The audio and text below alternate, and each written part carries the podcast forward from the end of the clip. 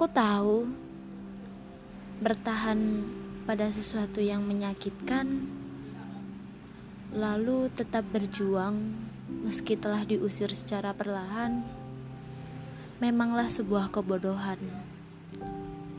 Tapi yang mau aku buktikan hanyalah agar kamu tahu, aku ada untuk menanti, mengharap rasaku dibalas suatu hari. Dan aku harap kamu juga paham. Aku akan benar-benar pergi ketika rasaku telah mati. Sebab hadirku yang tak pernah dihargai.